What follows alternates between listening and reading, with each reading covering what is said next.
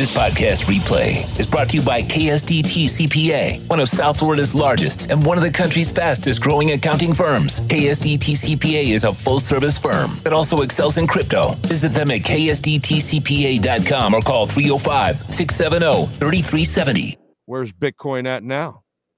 Huh? Where is it at? Over 43. So it's gone over $1,000 like that.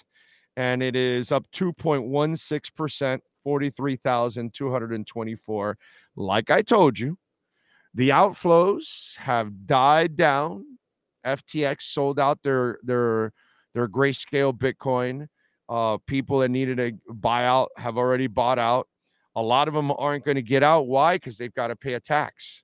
They've got to pay a capital gains tax. And these rich people don't become rich by accident.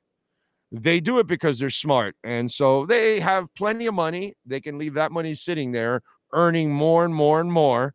And they don't need to take the capital gains taxes at this point in time. So smart. Some people probably needed the money. Some people probably wanted to take out their profits, move it to a ETF, whatever. But the outflows have pretty much ended. And now it's all the ETFs sucking it up, and wait till Asia and Europe fully get their ETFs going. And then they've got to buy Bitcoin. And if that story is true, coming out of the Arab nations, okay, this is going to get absolutely nuts. Okay. I'm going to read you a story here that is pretty impressive, if true. Justin Vereniglia, the host of popular currency channel Crypto News Alert, said that Saudi Arabian and Qatari governments are sizing up a huge Bitcoin investment, which could be announced next week, which is this week. The analyst stated that the two governments may be looking to acquire around 1 million Bitcoin.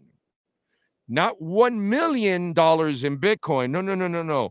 1 million individual Bitcoins, which is obviously worth billions, okay, using their sovereign wealth funds. In comparison, the wallet address of Satoshi Nakamoto, Bitcoin's anonymous creator, holds 1.1 million Bitcoins. The rumored buys, which have since gone mainstream, came after noted Bitcoin maximist Max Kaiser raised the speculation, and according to a tweet by Kaiser referenced in the video, the investment in Bitcoin from the two countries will dwarf previous investments from giants like BlackRock and MicroStrategy. As noted in the video, the shift to the flagship cryptocurrency asset came after a Saudi clerk declared Bitcoin acceptable under Islam. Following that, Vereniglia referenced a support that Saudi oil giant Aramico has partnered with SBI Holdings to delve into the digital asset space. According to the analyst, Bitcoin is expected to benefit from the partnership. Okay? So if they get into Bitcoin and they buy that, I think Bitcoin will soar right away to $250,000. It's going to go crazy. Islam is rising. Anybody there a the fan? The world is on its elbows and knees.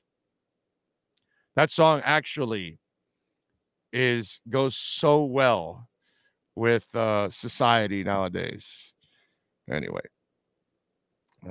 if you're the fan, there's actually a Matt Johnson biography I saw on YouTube about a week ago. It's fantastic. If you like the I love the